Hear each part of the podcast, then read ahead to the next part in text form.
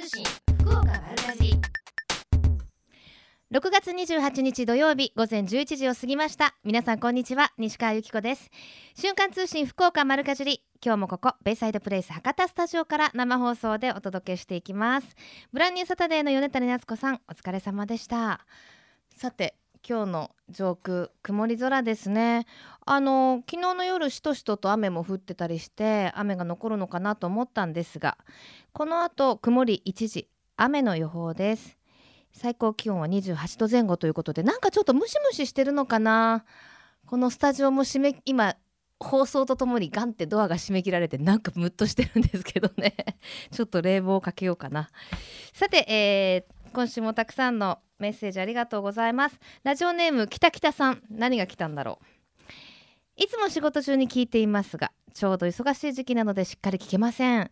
夏野菜が育ってきてうちの家庭菜園でもトマトやキュウリが取れています。自分で作ったお野菜は美味しいですね。ほんとね。やっぱり今お庭がなくてもプランターとかで簡単に作れたりするのででもね去年はすごい猛暑だったからかな。プランターで作っていたお野菜私全滅しちゃったんですけどね。トマトとキュウリいいですね。これからの季節ね。そしてラジオネーム海さん。毎日暑いですね。私が住む地域ではやっと田植えが終わったところです。普段はみんな、えー、野菜農家でこの時期は田植えがとっても忙しいので終わるとほっとしますよと。ねえ大変ですね田植えね。あのー、田植えといえばですよ。各地で田植えの時期を迎えていまして朝倉の三連水車も回り始めましたよ。ゴットンゴットンと音を響かせるところから田んぼの SL として親しまれている夏の風物詩の三連水車。連日観光客の皆さんで賑わっているそうです。実際にこうまだ動いてる水車って全国的にもすごい珍しいんですよね、えー、10月の中旬まで動き続けるということですから。あの行ったことありますか？皆さん。私三連水車のあのなんだろう田んぼの中にある風景がすごく好きでまあ取材とかにもよく行くんですけど横にちっちゃい直売所みたいのがあってそこでこうお母さんたちが作ったね梅干しだったりそこらその辺りで採れる農産物を販売してたりとかしてそういう交流も楽しいですしあとね三連水車のお隣にあの養蜂場があるの藤井養蜂場ね。蜂蜜屋さん。あそこがね私大好きで必ず行くと寄っていろいろこう蜂蜜舐めて買ってきたりするんですよ。いろんな蜂蜜があるのよ。コーヒー蜂蜜とかね。食べたことないでしょ？10月中旬までですからぜひねお出かけになってください。さあそして明日29日虹の箕面の里豊作祈願祭開催されます。えー地元で採れた特産のお野菜ですとかあと米粉パンなども取り揃えているそうです。明日ぜひお出かけになってくださいね。さてこの番組では皆様からのメッセージをお待ちしています。メールアドレスは丸アットマーククロス FM.co.jp maru アットマーククロス FM.co.jp ファックスは092-262-0787です。番組のホームページからもメールが送れるようになっています。今日も皆様からのメッセージお待ちしています。瞬間通信福岡丸かじ瞬間通信福岡丸かじり続いては教えて聞きかじりのコーナーです。え今日は7月6日日曜日に行われます浮橋超音の滝滝開きについて浮橋農林商工観光課の中中島智樹さんとお電話つながっています。中島さんよろしくお願いします。はいよろしくお願いします。こんにちは。こんにちは。はい超音の滝まずはどんなところでしょう？はい、えー、超の滝は福岡県浮橋え JR 九大本線浮羽駅や吉駅の南側に見える山の中腹にあります。うん、今日お天気どうですか？そちら。今日は曇りですね。まあ、曇りぐらいの方がね、はい、ちょうどいいかな。水温とかってどうですか？もうあの入れる感じ？そうですまだ、えー、入れると思いますが、ひんやりと、ひんやりと、はい、はい。はいあの大きな滝ですもんね。そうですね。滝の高さは、えー、27メートルで幅は9メートルになります。うん。超音の滝っていうお名前の由来はあるんですか？はい、えー由来はですね江戸時代にまで、えー遡ります、ええー由来が久留米藩主の奥方が、えー立ち寄ら立ち寄った時に、うん、えー蝶の滝の流れる音がですね、えー余韻を残して音楽を奏でてるように聞こえたことから、はあえー音の調べすなわち蝶の滝と、えー名付けられたと言われております。うーん。なんかロマンティックな話ですね。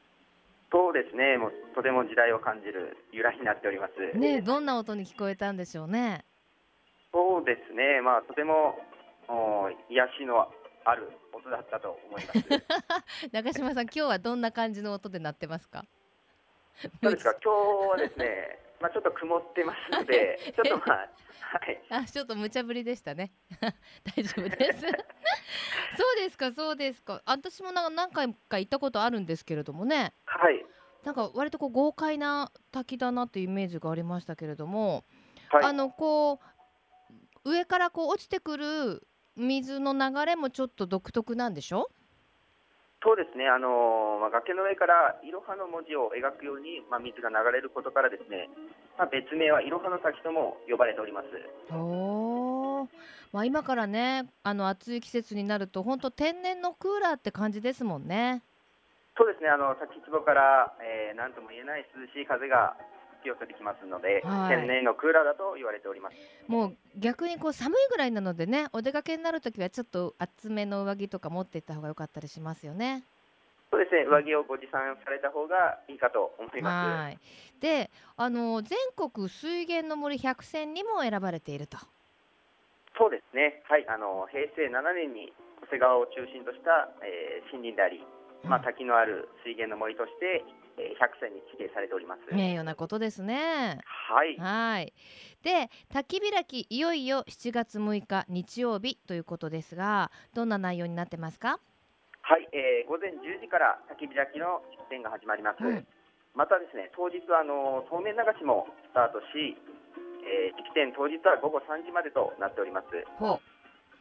そうめん流し季節ですね。あれなんででしょうね。お家でおそうめん食べるよりもはい、そうめん流しで食べると。私あんまりおそうめん好きじゃないんですけど、はい、でもそうめん流しで食べるとすごいもうもうもう一玉みたいになるじゃないですか。はい、そうですね、やっぱり雰囲気ですとか、やっはい。ぱりマイナスイオンが、ああ、えそっか。ー溢れてると思いますので、ええその影響だと思います。あとやっぱりあれですよねお水も違いますもんねお家の水とはねはいそして何でも特産品がはい。いろいろあると、はい、そうですね、あのーまあ、蝶の滝公園のはい。横にあります特産品販売店の村一番もおオープンしますので、うん。そこではまあお茶やしいたけ、手作りのこんにゃくなどを販売する予定になっておりまます。手作りこんにゃくいいですね。はい、はい。さらにもうすぐ夏休みですけど夏休みに入るとプールもオープンするんですか？そうですね、あの7月19日から8月31日まで、うん。えーオープン予定となっております。プールはどんなプールでしたっけ？えーとですね、長い滑り台があります、ええ。えーまあ、プールになっております。あのほんとちっちゃなお子さんも入れる感じでしたよね確かね。あもう小さなお子様からもあのご家族連れで、えーお越しいただけるようなプールになっております。はい、7月うー7日から？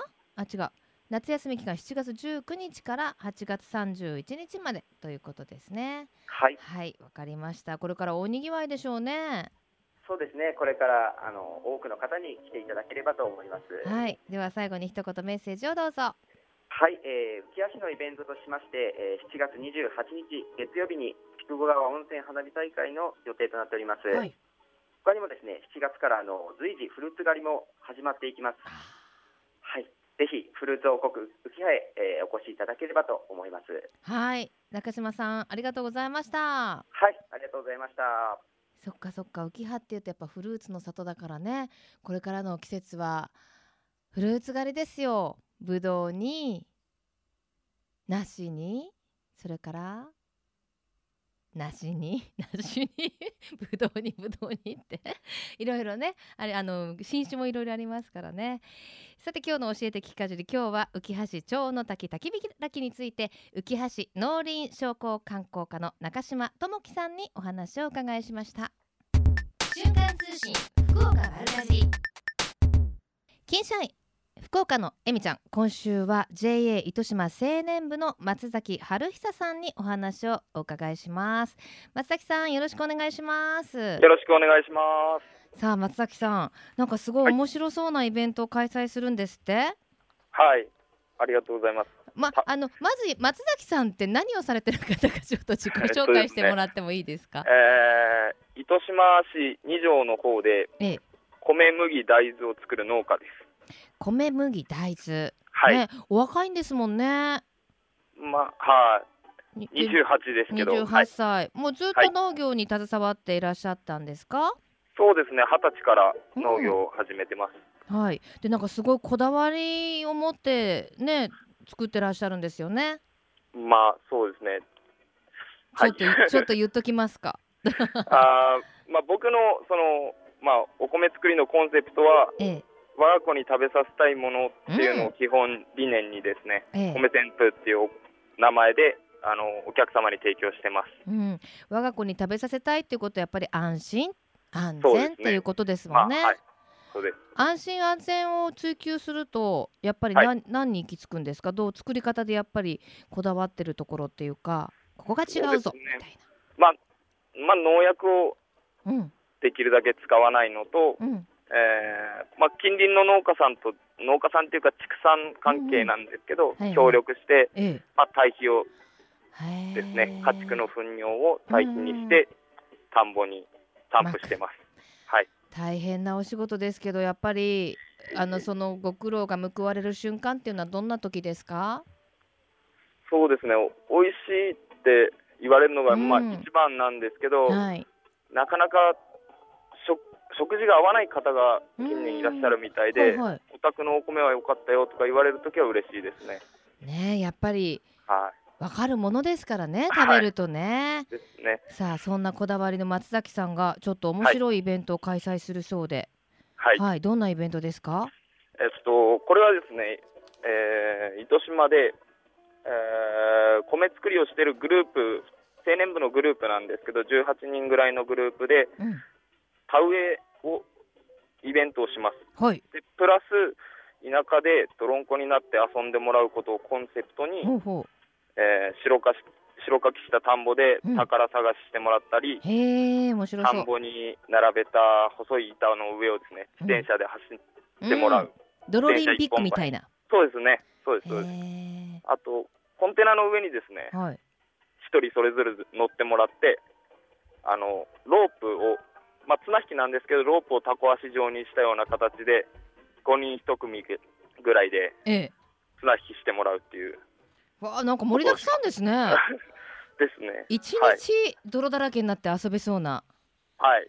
あの今の子ってねあの手とか汚れるとねすぐ洗いに行ったりするんですよねはい。でもまあ、そうですね。う泥だらけになっちゃえみたいないい。いやなんかそれ私参加したいなんかお越しください。ストレスなくなりそうな気がしますね。あーはい。はい。あのー去年に続いて2回目なんですって？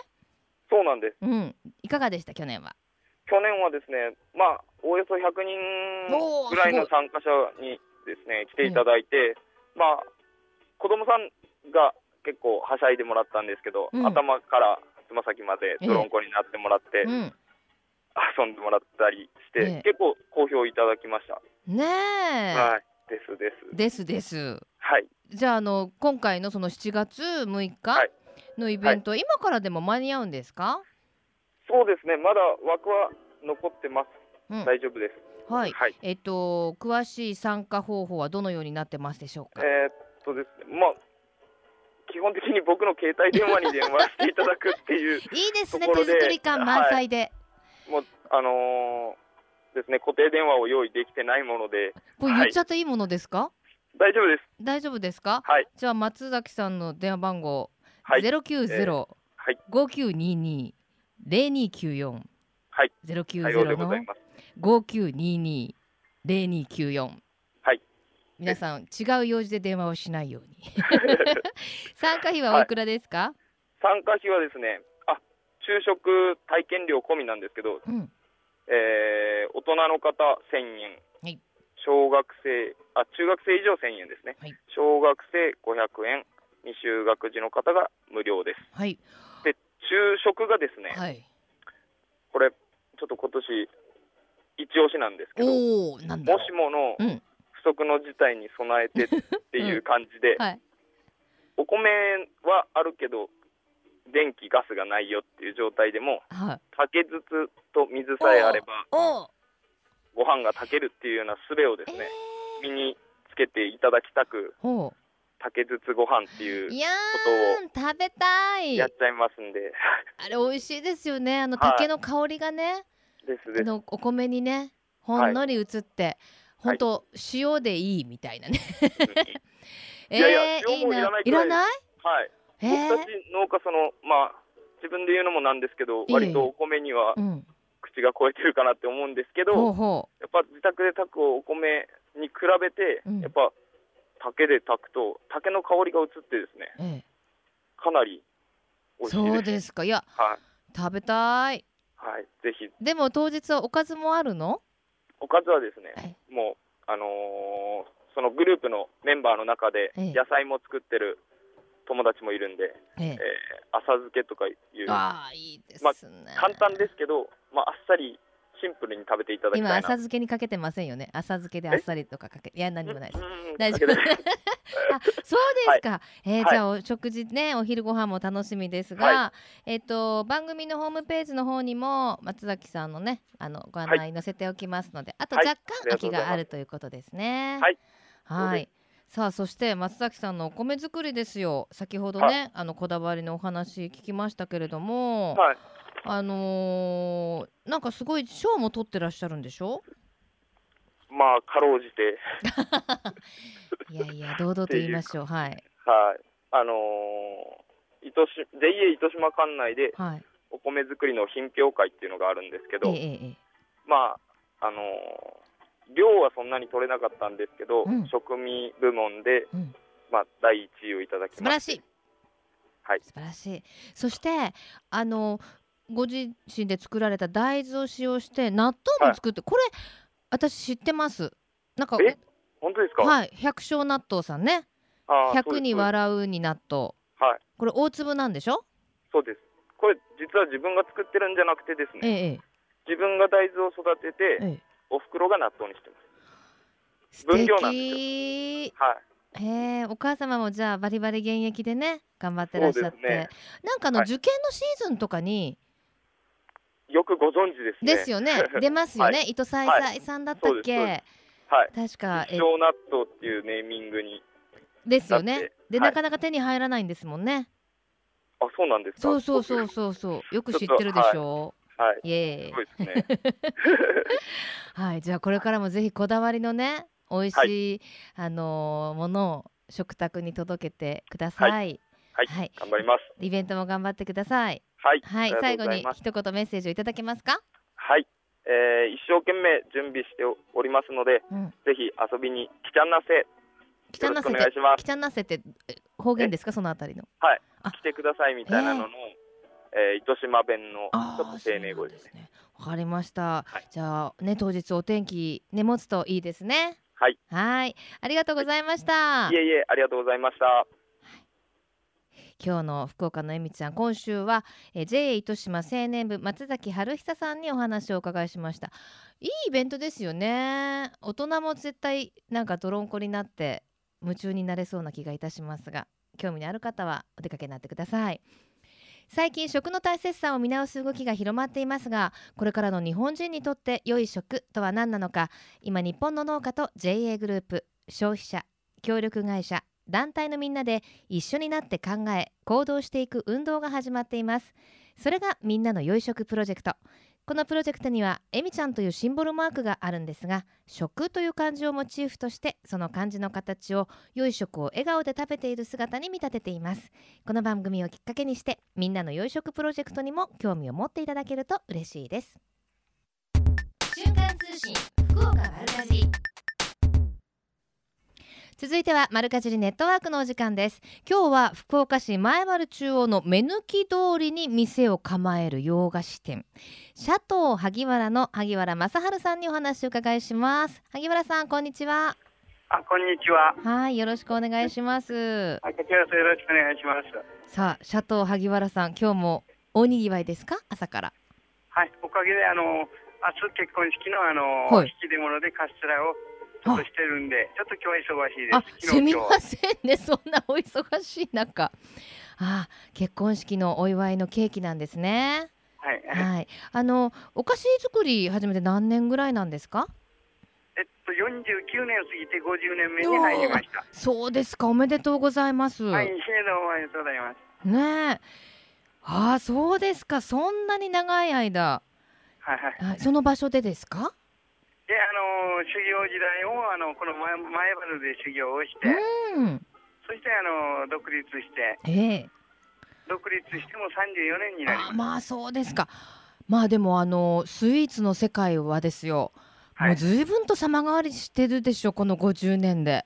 そうですね、ものすごく変わりましたですね。ねえ。私ちっちゃい頃食べたのバターケーキでしたもん。バタークリームあ、うちあの、バタクリもずっと作ってるんでですね。ああそうですか。はい、結構あのー遠くからお取り寄せでええ。来てるんですよ。き見えるんですよ。へえ。いやバタークリームから生クリームに変わったじゃないですか。いや、はい。生クリームも好きなんですけど、はい、あのバタークリームの美味しいお菓子ってもうはい。なんか、なかなか出会わないのではい、ああそうなんですね。あの最近はですね、ええ。バタークリームのケーキをっていう方がまた多くなってきました。ああそれはなんででしょうねやっぱり私みたいに懐かしいっていう人とあなんか昔懐かしいのを食べたいって言われてですね。うんへえそうなんですね今度買いに行きますあ、そうです。よろしくお願いします。さあそんなバタークリームも大人気のシャトー萩原さんえ何が人気ですか？あ、あのー一番人気店はあのカステラですね。今。カステラおかげさはいはいまを持ちまして。うんカスそれあテラ、のーうん、糸島のあのーできるだけ糸島で止める粉とですね、うん。卵はい。であの白糸指導さんのあのお酒を使ってね、ねえ。結構それが今おかげさまで糸さいさいでも人気で、そうですよね。あのー産直市場の糸さいさいの中にも出してらっしゃるんですよね、はい。商品をね。えそれ糸さいさいで買えるのは何ですか？あ糸さいさいで買える商品でしょうか？うんそうです、はいカステラとですね、はい。焼き菓子と、はい。パウンドケーキとお。ケーキですね。あ結構シソゼリー。うんシソゼリはい、シソゼリーもですね、普通のシソじゃなくて、これが芳香ジソって言ってですーえね、ええ。あの中国では薬草として使われてるシソだそうですよ。それを地元の農家の人が有機栽培で、うん。あの育てられたのを直接分けていただいて、はい。それを元にしてゼリーを作ってます。へえじゃああれですね。萩原さんはもう本当にあの地産地消っていうか地元で採れた食材をあお菓子にっていうことですよね。できるだけもうあるあの使える商品はですね、ね地元のを使おうという考えでしてます。えうん。そういう意味ではどうですか？そのね糸島あのシェフというかそのパティシエさんからご覧になっても食材魅力的なところでしょ？はい、ものすごく魅力的ですね。う、ういろんんなものがありますから、はい。えー、糸島の魅力どんなところですか？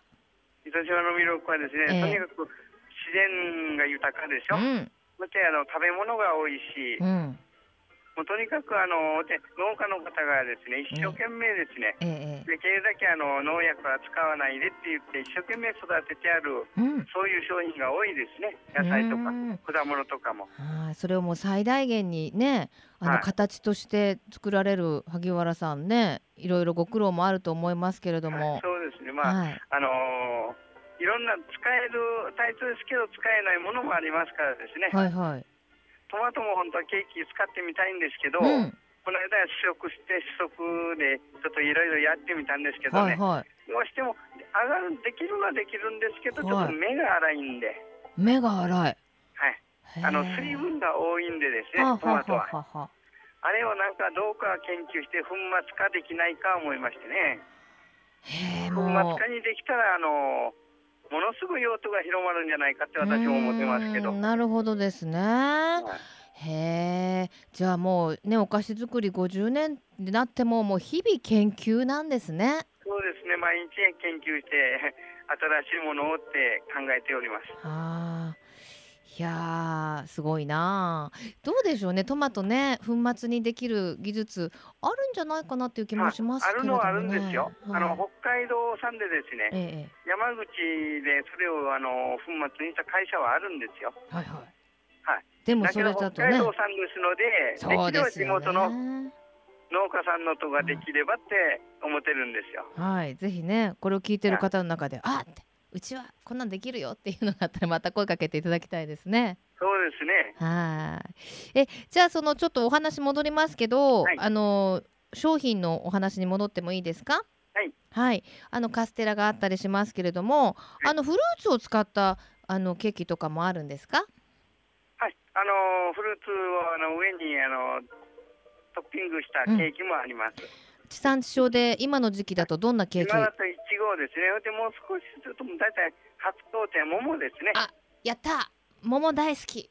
はい。桃？桃を使ったのをはいですね、あの出すようにしてます。なんでしょうね、あの桃の香りと。ねそうですね。あれはもう本当いいですね。え、ねあのかあの香り食欲をそそるような。え、ねえ、え、桃のケーキは丸ごとなんですか、それとも上にドンと乗ってるあ感じなの？のピューレにして使うってます。ピューレとでそ。れをあの上にあのこうトッピングはあの、うんちょっと煮てですね。うんうん。それを上にトッピングするようにして。なるほど。じゃあ本当に季節ごとにね、美味しいフルーツを使ったケーキだったり楽しめるお店っていうことですね。はい。はい、今日は忙しい中すみませんでした。ちょっと最後に一言メッセージをいただけますか？あこれからもですね。うん。とにかく地元のげ材料を使って美味しいお菓子を皆さんに食べていただけるように毎日努力をしていきたいと思います。はい。萩原さんどうもありがとうございました。はい、えーどういたしまして。ねえ結婚式のね引き出物を 作ってる最中のお忙しい中、えーご紹介させていただきました。糸島市前原中央の目抜き通りに店を構えていらっしゃいます洋菓子店シャトー萩原の萩原さんでした。ありがとうございました。瞬間通信福岡丸かじ瞬間通信福岡丸かじり福岡のよかろうもんのコーナーです。この時間は毎週ゲストをお迎えいたしまして福岡県のブランド農林水産物をご紹介しています。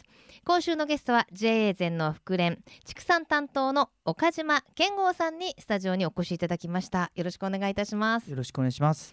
健吾さんってすごいかっこいい名前ですね。あの硬そうな名前ですね。はい、そんな名前ですよね。確かにね。さて今日ご紹介いただくのは何でしょう？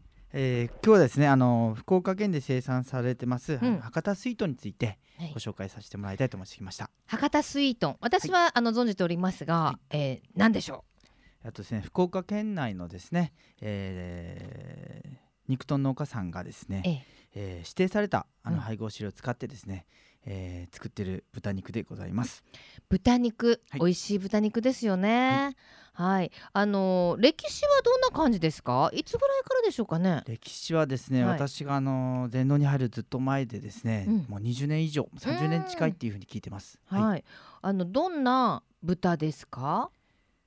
作り方ってあの農家さんが育ててらっしゃ今何軒ぐらい作ってらっしゃる？今ですね、えー、とかなり農家さんは減っちゃったんですけど今5個ほどありまして、えええー年間で1万7000頭ほどの出荷で、えーほあの全量ですねはいはい。県内の。うん。で流通してるっていうまあ、形で、1万7,000頭ってねざっと聞くとたくさんあるんじゃないかっていうイメージありますけど、実はやっぱちょっと希少ですよね。そうですね、うん。あの福岡は500万人いますうので、ん、なかなかね味わったことがない方もいらっしゃると思いますが、はい。その博多スイートン。スイートンの名前の由来は、そうですね。あのスイートっていう甘いっていう英語と、うん、あとに福岡ではあの好きな人のこと水筒とか言います そこにかかってたんそだこにかかってるっていうふうに私も聞スイーいてます。ト。とよみたいな。そうですね。そスイートだしスイートしススイートでスイート。トしトンは豚ですもんね。豚ですね。はあかけてスイートンっていうふうに。なるほど。と。わかりました、はい。でその甘さの秘密っていうのはやっぱり餌ですか？そうですね。あの先ほどもい申しましたけどもあの、は指定の配合飼料、はうん飼料を食べてますんで、うん。これにですねあの福岡での県産のですね、飼料用米を今配合しております。贅沢だ、えお米を入れるとどうなるんですか？あの基本的にはですねトウモロコシとかで作る餌が多いんですけども、はいはい。そこにですね、えええー県産の飼料米を混ぜることによってですね、非常にあの油がですねあのなんでしょうさっぱりして、うん。トウモロコシってどうしてもこう黄色くてこうあ油分が多い感じじゃないですか。お米だとですね、ええ。さっぱりするんですね油が。へえやっぱりその成分もちょっと変わってくるんですか？そうですねやはりあの成分検査まあこれ実習検査なんですけども、うんうん。まあオレイン酸とかアミノ酸が増えてですね、甘みが増すということに、ね、なんか私以前いただいた時臭みがね、ないなって思った気がします。そうですね。あの臭みもですね非常に少ないですね。はい、へえであのお米を餌に混ぜると、うん。環境面でもいいことがあるんですって？そうですね。あのやはりあの今農家さん減ってますので、休んでる田んぼが多いんですね、はいはい。そこにあのお米を植えてでそれ収穫したものをですね、うんえー豚が食べて。うん。うんでまあ田園がですね守られる、休耕田が守られます。なるほどで,、まあ、さでさらにそこにですね、えー豚ちゃんもですね、あの排泄物を出しますんで。堆肥か。堆肥としてうんうん。有機堆肥をですね、入れることによってそれがまた循環すうる、ん。またやっぱりね、うん。あのーその風景もね。お米がね何にもないこう休耕地としてほっとかれてるってやっぱり寂しいですもんね。そうですね。荒れ地がこう、うん。綺麗なうん。緑の田んぼになると、まあ、じゃあ博多スイートンとは環境に優しいお肉と、そうですね。まさに環境に優しいお肉とはい。いうことで売らしてもらってます、はい。ねえ。でまあ実際ですね、まあ1万7,000頭ってお話だったので、はい。なかなかやっぱねどこでもかんでも手に入るってわけじゃないと思うんですけど、はいどこで買えますか？そうですね。あのーなかなかこう市内の方ではですね、う売ってないんでちょっと申し訳ないんですけど、はい、あのー JA グループのスーパーがですね、えあの県内にいくつか、えーありますのでそこはうん。A コープってえいう店舗なんです、はい。はい、そちらの方ではですね、えーたくさん取り扱ってますんあでそうなんですはい。ね、A コープさんでは各店舗販売がされてると。全店舗で扱ってますね。はい。はい。でさらにはあのこのやっぱ博多スイート美味しいということで、うん。あのいろんな飲食店でもはい。使われてると、はい。はい。でまあ今日おすすめするのはですね、はい。えっと焼肉のヌルボンさんですね。ヌルボンさん私行きますよ、はい。近所にあります。あ南区ですか？あ言っちゃいけない。いやヌルボンさんは あの結構お肉ね牛肉も博多和牛を使ってらっしゃると,、そうですね。とかこうやっぱりこう、はい。ね博多の食材とか前向きに使ってらっしゃいますよね、はい。ヌルボンさんで食べられるんですか？ヌルボンさんですね。はい。はい。えーこのお店本当ねわかっあと地鶏の博多シリーズも食べられるとヌルボンさんでは。そうですね。あのー博多スイートの他にですね、うん福岡県では博多和牛それから博多地鶏、うんえーこういったものを、あのー銘柄として、ねえー取り扱っておりますので、はい。えーこちらのシリーズすべてをですね、はい食べれるのがですね今焼肉ヌルボンさんヌがおすすめね。ということですねはい。はい美味しいですもんね。はい大名は博多駅ににもありますのでね、ぜひ興味のある方はお出かけになっていただきたいと思います。はいよろしくお願いしますさあその博多スイートン美味しくいただくおすすめは？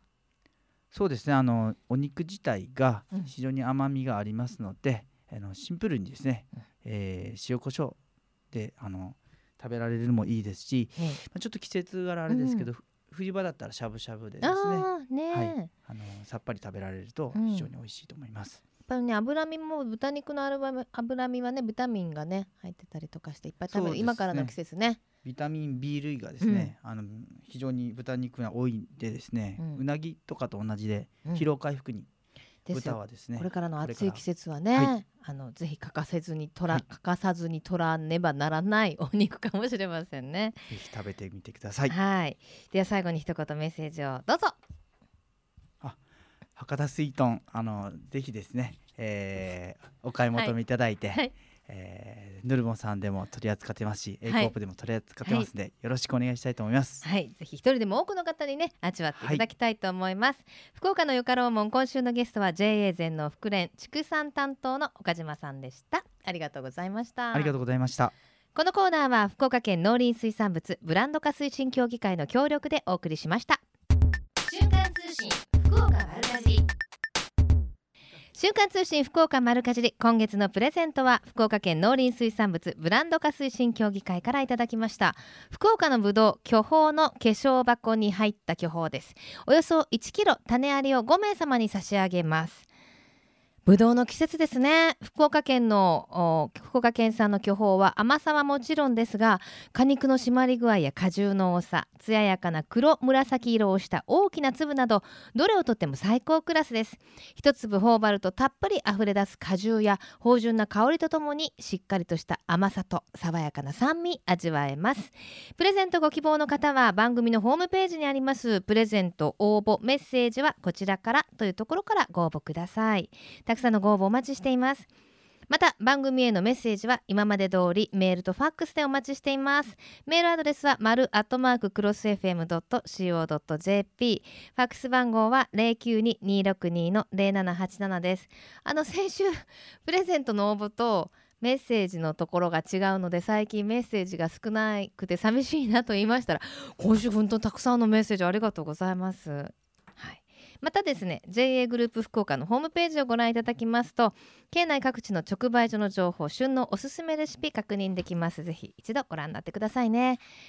さあ明日は瞬間通信福岡丸かじりアグリ部でスイートコーンの収穫体験をするんですけれどもその模様はまた後ほどご紹介させていただければなと思っているんですが今回おかげさまで大変多くの方にお申し込みをいただきましてありがとうございます。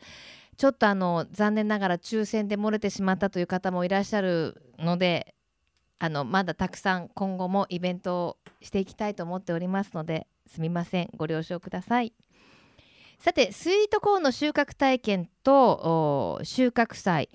県内各地でその他でも行われるようです。例えば明日日曜日には古賀市の古賀グリーンパークコスモス館で朝9時からスイートコーン祭りが開催されます。朝収穫したばかりのスイートコーンを販売するそうなんですが売り切れ次第終了だそうで今年で3回目の開催。1回目は30分で売り切れたそうです。去年は2時間で完売。今年は去年よりも量を増やして準備をしているそうなので取れたてのスイートコーン食べたい買いたいという方はですね古賀グリーンパークコスモス館。駐車場で明日の朝9時スタートになっています。ちなみに豆知識メモメモ。スイートコーンは収穫した次の日には糖度が半分になってしまうそうなのでぜひ収穫したもの朝収穫したものはその日のうちに食べてみてくださいね。もしくはもう本当にあの電子レンジでチンとか調理をしてしまって保存をした方がいいと思います。古賀グリーンパークコスモス館駐車場。いろいろねその他にも面白いことがあるそうなのでぜひ美味しいスイートコーン味わいに行ってみてください。さて今週もたくさんのメッセージありがとうございます。ラジオネームソリソルティレモンさん。こんにちは。明太スパゲッティを作ったので家庭菜園で育てている大葉をたっぷり入れてみました。大葉の爽やかな香りが家族に大好評でしたよ。これから暑さが増してきますからこんな食材をうまく活用していきたいと思います。本当ですね。